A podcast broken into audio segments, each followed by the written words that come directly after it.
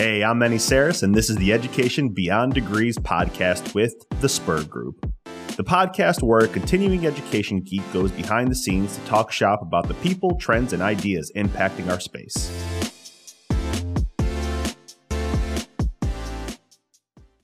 In today's episode, I'll be interviewing the president of Eastern Shore Community College in the state of Virginia, Jim Shaeffer. A great friend and a forty-year veteran of what we do in continuing education, I am so excited to bring him to the stage and have him share his ideas, thoughts, and passion of what we do in higher ed and continuing education. Jim, thank you so much for joining me today on this podcast. I'm really excited to talk to you. Thank you. This is, quite honestly, I'm humbled by the opportunity, so thanks. Jim and I met uh, a while ago at a conference, and we learned that we had quite a bit in common from Jim living in Chicago and our continuing education background. So I'm really excited to talk about Jim as a president. I have yet to have a long conversation with what he does, but let's just start with Jim. Talk about your career. What got you to where you are today, from C E to being the president? You know, I appreciate that question, because when I was preparing for uh, our conversation, Meni, I, I was trying to figure out how the hell I got here. And the first thing is, I'm glad I got to where I am. But so many other people, my colleagues, your colleagues, sometimes we fall into the continuing education area. My expertise, at least according to my educational background, is really instructional design. And where I found myself out of graduate school, I was working with faculty to use technology, and it just happened to be in a uh, continuing education unit. And so it's not as if I was at a university and said, I want to go into continuing ed, but boy, it turned out to be a great fit. So I started out working with faculty and developing courses, and then we went and started to develop uh, full programs at a distance. I was able to move up in the organization and became director of what we called credit programs, that allowed me to do a bit more than simply concentrating on the technology itself. And then through many changes at the University of Wyoming, I ended up to be the dean director of the School of Extended Studies and Public Service. So, and again, it, it was uh, by happenstance that these things, that I happened to be in the right place at the right time. So I started at the University of Wyoming, and then we, my wife and I moved to the North Dakota, University of North Dakota, primarily to take care of Peggy's dad, who at that point had been diagnosed with cancer. But as fate would have it, here I am at the University of North Dakota, and I end up becoming the first C I O of the University of North Dakota, becoming Associate Vice President and Dean of Continuing Education. And at that point, and I'm not too sure why they thought I had the expertise, but started to launch online programs. And, you know, the, the big thing was, it wasn't um, offering just courses again, it was offering programs. And then we finally moved east and found ourselves at James Madison University. And very strange, I may talk more about this in this conversation, but I went from having an organization of about Uh, sixty uh, people to an organization that had one point seven five. And so it, that was where I uh, reinvented Jim Shaeffer and invented uh, uh, a new program at James Madison, where when I left, uh, we had gone from one point seven five to over twenty-two. And then I came down to Old Dominion University, which had just launched a new college, the College of uh, Continuing Education Professional Development. And we spent five years launching that that college. And I will tell you that the expectations financially for the college far exceeded our ability to meet them. And so it was clear that we were not going to be able to continue after five years. And so I, I was at a point where I had uh, three job offers, one of them being retirement, and the other two, one being the presidency of Eastern Shore Community College. And that's what I that, that's what I latched onto. So we're talking about uh, thirty-six, thirty-seven years of experience in C E, and now applying that to a, a small rural college in a sparsely populated area. So probably more than you ever wanted to know, Meni, but there, there it is. What a, what a path. So I'm I'm really interested, when before you became the, the president of the college, uh, and I know, as C E professionals, we always talk about C E in, in a different way to our own administrators, and try to almost have to sell them on what C E is. If you could take yourself back, you know, think five years. To, oh, actually, let's go back to James Madison. Think about that era. Okay. If you were trying to sell the importance of C P E, or I think it's P C E at James Madison, if you were trying to t- sell the importance of that to the president or to the president's cabinet, how do you think you would have pitched P C E back then? Actually, the way that I pitched it, quite honestly, they gave me the opportunity to be a consultant and asking me to find out, was there uh, a need for P C E on that campus? And so I did a number of interviews with faculty and constituents off campus, and the data was there that there was a pent-up demand on the part of the faculty, many of them already doing it, but there just wasn't anyone who was putting their arms around it. You know, the one of the deep, dark secrets of that time was that I had left my job at the University of North Dakota and basically had moved to J M U unemployed.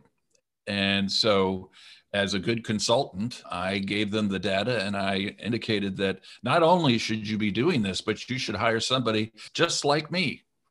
And as it turns out, that's exactly what they did.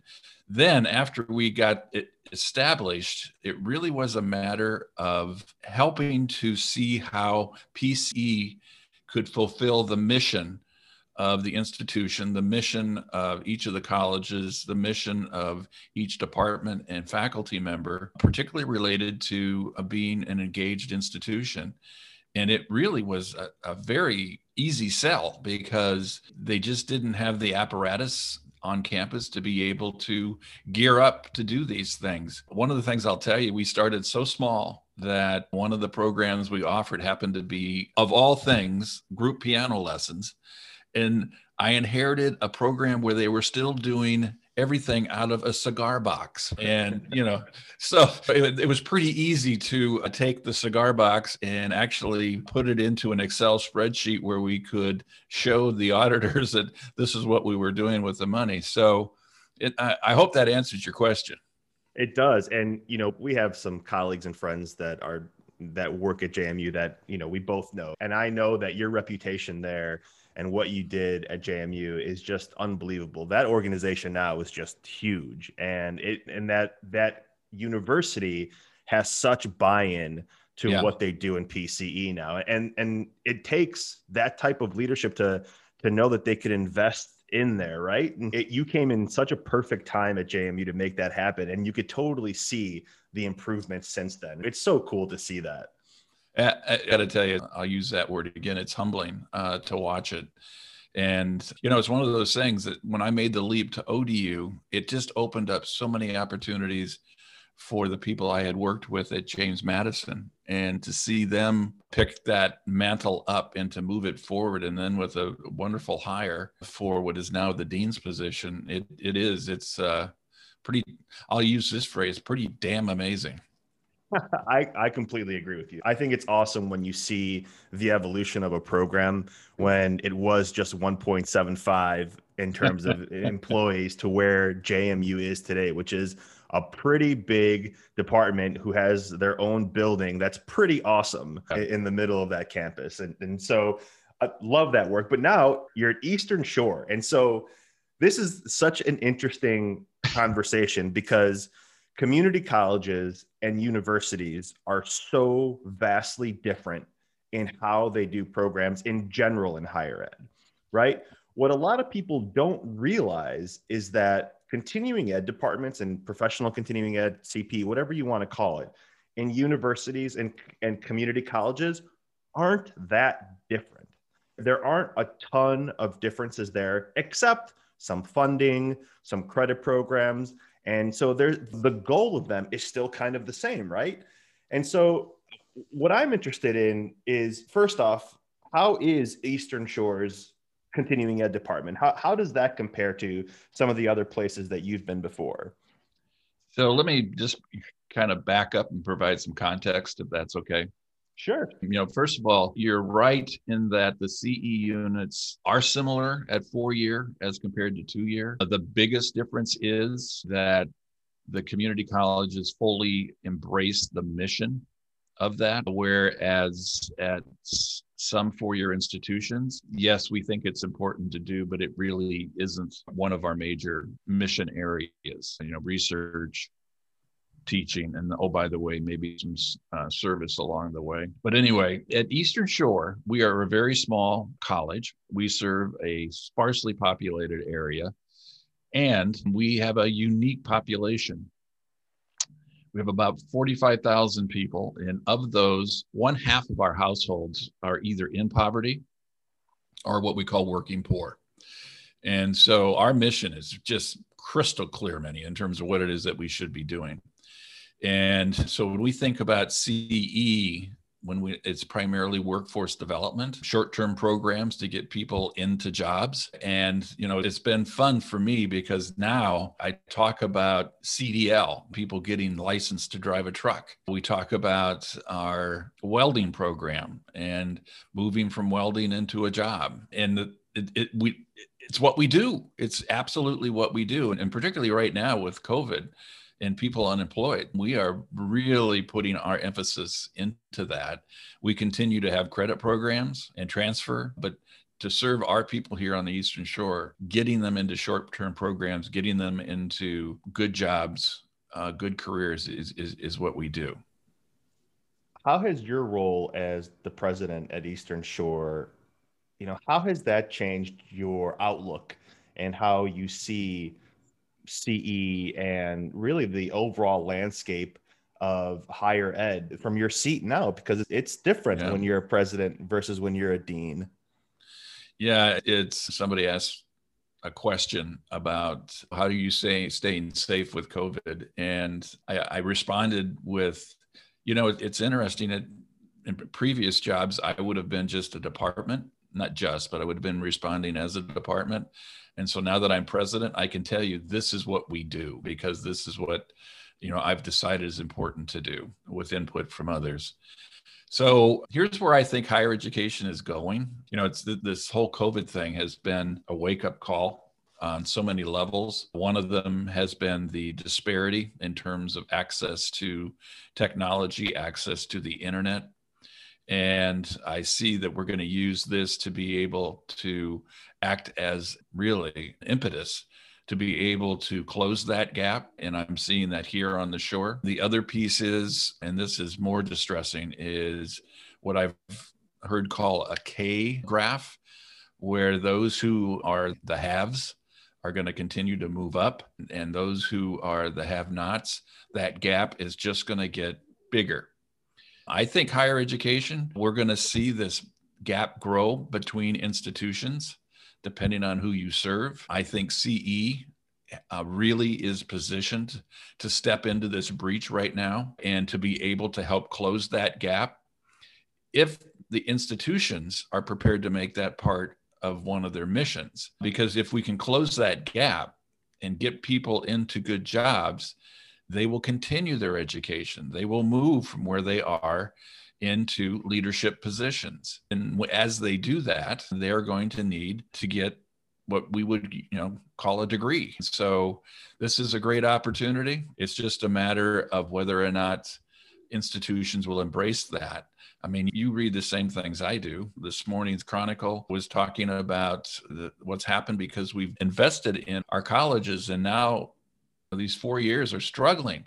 You know, we're talking tens, hundreds of millions of dollars in, in debt. And so we can either circle the wagons, which would be a bad idea, or we can understand and reach out to where the needs are and be part of that solution moving forward. How's that for getting up on my soapbox? You know what? I love it, because honestly, it is the conversation that we know needs to happen, but we don't know how to do it, right? And you've been in this industry for long enough where you've had to have these conversations. And these are conversations that oftentimes fall on deaf ears. And we are still trying to answer that question to university presidents. Like, how could we clearly tell you the value and show you the value if you don't give us the opportunity to show what we can do for the university? And that's always been such, such a key issue with everybody. It, I mean, not with everybody, the majority of the schools that we work with or that we've worked at, trying to get the message across of what C E can do is always maybe the most difficult thing to try to get across to a president or a provost. I wish we could have a workshop where we could sit C E deans down and be like, okay, what has worked to try to get you a little bit more movement in the buy-in of the future and how you could help the university? I actually kind of see COVID as a big benefit to mm-hmm. C E departments because, and I think you kind of mentioned it there, it's the opportunity for the university to finally see what C E departments can do and how they can help a university, not just financially, but help the students get to where they need to be. So let's talk about the administrative level as president and the cabinet that you have. How do you think we can best approach that conversation with, it doesn't have to be major universities. How do we approach the conversation and how do we sell C E to this level of a president or a cabinet, knowing how much that group has to be doing on the strategic side, on the business side? How do we start that conversation, do you think? You know, that's the million dollar question, isn't it? The one that my colleagues, you and fellow deans have really wrestled with. And number one is it's not going to be the same for every institution. That's one thing I have certainly learned. The other piece of that is to get the discussion away from measuring our success by dollars and measuring our success by impact. And so that's going to put a burden on the C E deans, the C E departments, to be able to provide that sort of data to the institutions. I think that one of the reasons it, it, it's working so well at J M U, in my opinion, is that J M U is mission-driven. And of all the institutions, except for where I am now, J M U had has had that crystallization of what they want to be when they grow up. And it is a matter of they want to be the model-engaged institution. And that's right. That's tattooed on everybody's forehead. And that drives the fact that the outreach and engagement has done so very well there. What I've found perplexing and kind of difficult to understand over the years is this competition between being a research institution and being an engaged institution. And I think that, you know, there's no reason in the world that they don't coincide because there's enough there to support both. And not only that, if we measure it in terms of impact, you know, we will see that higher ed will step up to this, but it, it will be interesting to watch how this all folds out moving forward. I feel so damn comfortable for Eastern Shore Community College in terms of where we are, where we've positioned ourselves, and where we're moving forward to. And, and man, I agree, this COVID nineteen has been uh, a real pain in the patootie. However, it has really kickstarted a number of things for our college that we may not have been aware of if we hadn't gone through or going through what we're doing with COVID. You know what I love the most about where our institutions are today? It is, for the first time ever, and I say this jokingly, but kind of seriously, we've seen traditional higher ed move quickly, which is something that we're not used to. The moment that we shut down our classrooms and everything had to switch modalities to go online, I don't think I've ever seen higher ed institutions move that quickly. And it brings so much promise that, hey, if you could do it for this, we could really start moving things quicker and moving things more forward because there's proof you can do it. How was the transition for you guys at Eastern Shore?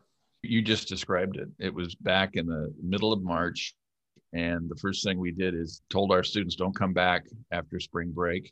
We're going to extend spring break one week. And in that week, we moved every course to remote delivery. And so what did we do that week? We worked, faculty worked with each other and with the vice president, my vice president, and then the student services also worked in how do we deliver our services at a distance. And so we came out of that after no more than five to seven days, working days, moving forward. This is it. We're online. Here we go. And one of the beauties is that we use the, the nomenclature online. We're online. The reality is, well, we just happen to be using the internet, and the number of courses And we encourage this, where we have uh, live interaction with the faculty member, uh, whether it's Zoom or WebEx, is extremely important. We use delivering remote rather than even thinking about online. One more thing uh, about that is that was the importance of not assuming our student services didn't need to make modifications uh, because we're moving to remote delivery. And thank goodness we didn't make that assumption, and great leadership in that area, so that when we came out the other end, people knew how to access things from their home or whatever the case may be. And, you know, so many institutions saw a dip in, in enrollments, and we were very lucky. Beginning with fall, or excuse me, spring of uh, twenty twenty, all the way up until this semester, we've had increases in, in enrollment of as, as much as twenty percent. And I think that's because two reasons. One is that we really prepared. And secondly, if you work at Eastern Shore Community College, you not only know the student's name, you know the student's mom and dad, or you may go to church with them.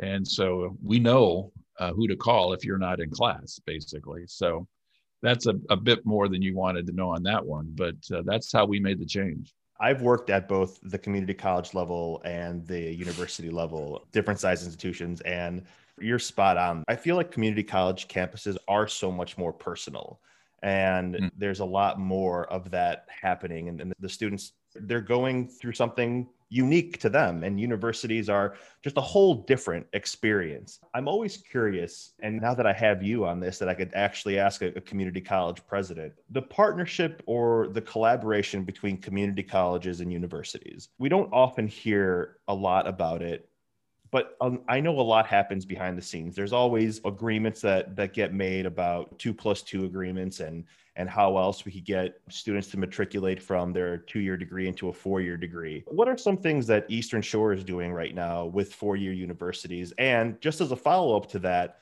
how do you see the relationship between community colleges and other four-year institutions?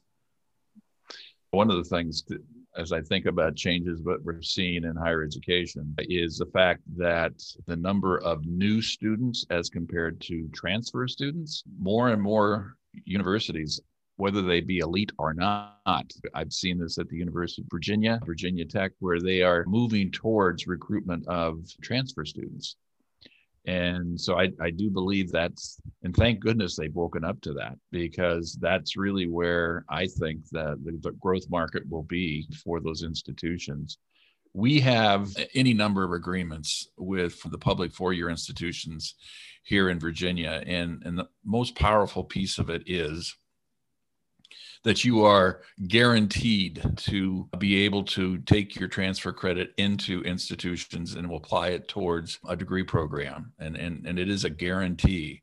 Now, it's not going to be the same guarantee for every institution, but we can, when we recruit and provide advice, tell the students, if you take X, Y, and Z, and you maintain a X grade point average, you'll be able to move on. Our most comprehensive relationship is with Old Dominion University. And so everything we do, we, if it's appropriate, we try to link it to programs that O D U has. And the nice thing is that most of those are online. So I can uh, talk to a parent and say, yes, get, get your son or daughter started here. They'll be able to complete the program on the shore and not have to leave. You know, God forbid we should have to go across a bridge. And that is the future for higher education, is to create stronger bonds between community colleges uh, in the four year. Well said. And I totally agree with that. I think that the more we collaborate amongst each other as institutions, as units, it's only going to benefit the students so much more. Yeah, I think one of the great treasure chests that we have that we need to figure out, and that is, how is it that we transfer these hands-on programs to the four-year institutions? And if you think about, you know, welding is, is really difficult. I mean, you need to know angles. You need to know about how much gas and, and those sorts of things. So let's figure out how we transfer that into an engineering program. It won't be an engineering program that's going to get me into uh, like civil engineering or anything like that, but a general engineering program where I can apply what I've learned hands-on. And Meni, I'll go back. The, the key is going to be is that we're going to have companies who are going to look for people to move into leadership roles. And they're going to be people in that company. And we need to provide that off-ramp for them so that they can get whatever it is that they need so they can move into the into expanded roles at the companies. Wouldn't it be such an interesting world if experiential learning and your past learning experiences and credits you've earned just seamlessly transfer wherever you go because you've already learned it? Could you just imagine yeah. a world if everything was just linked that easily, how we would close that education gap? It should be a goal for every educator to have that happen, mm-hmm. don't you think? Oh, absolutely. And I think as you're talking, I'm, my mind is going a million miles an hour. I think uh, I'm going to take it from one of the things that I have concentrated on is, is really where am I and what changes can I make within this small piece of the world that I'm in? And so I, I concentrate on that and try to create situations that you're describing. And then if I moved out a little bit, and this has come to me since taking on this role as president at a community college, and that is there are some things we can do nationally just with financial aid. Can you imagine an opening up the Pell Grant and make that available to people who are taking workforce development programs? What a great investment. The, you know, they're going to move into high-paying jobs.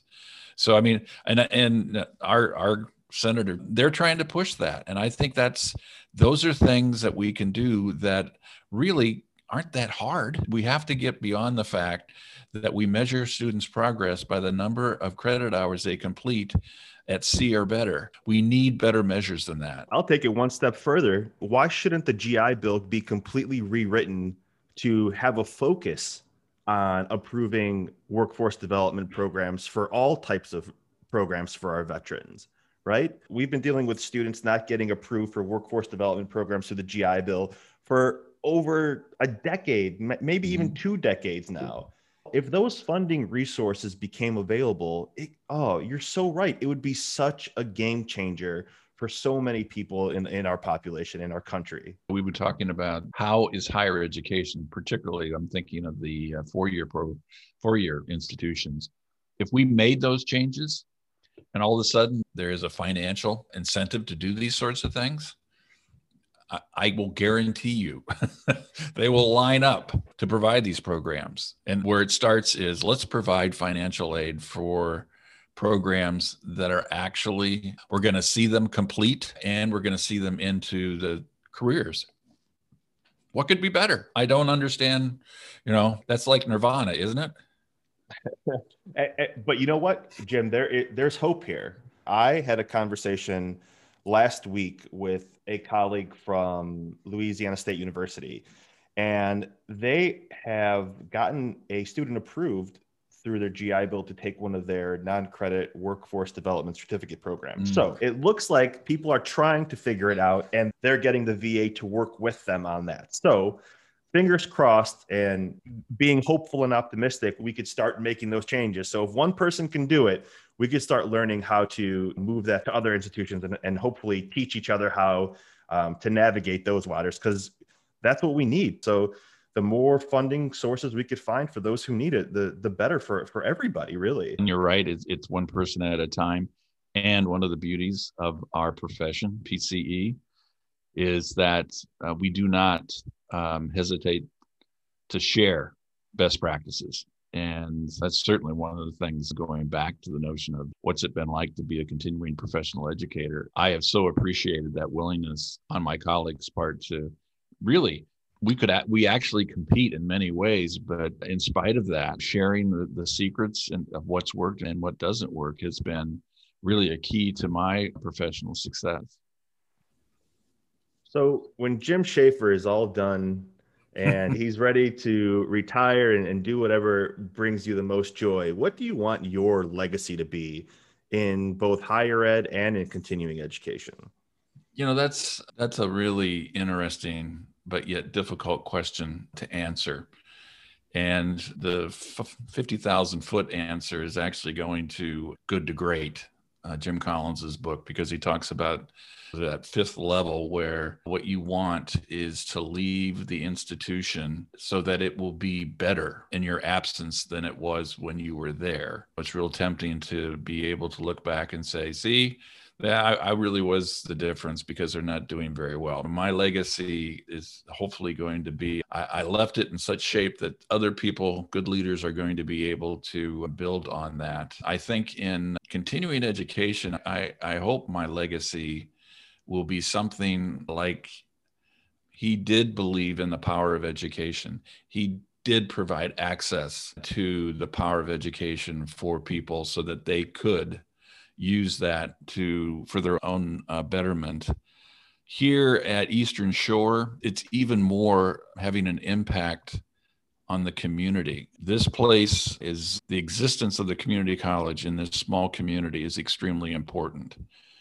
And the challenges that I faced when I got here are not dissimilar to other rural institutions. And that is, how do we maintain ourselves when the fact is we don't have a lot of people?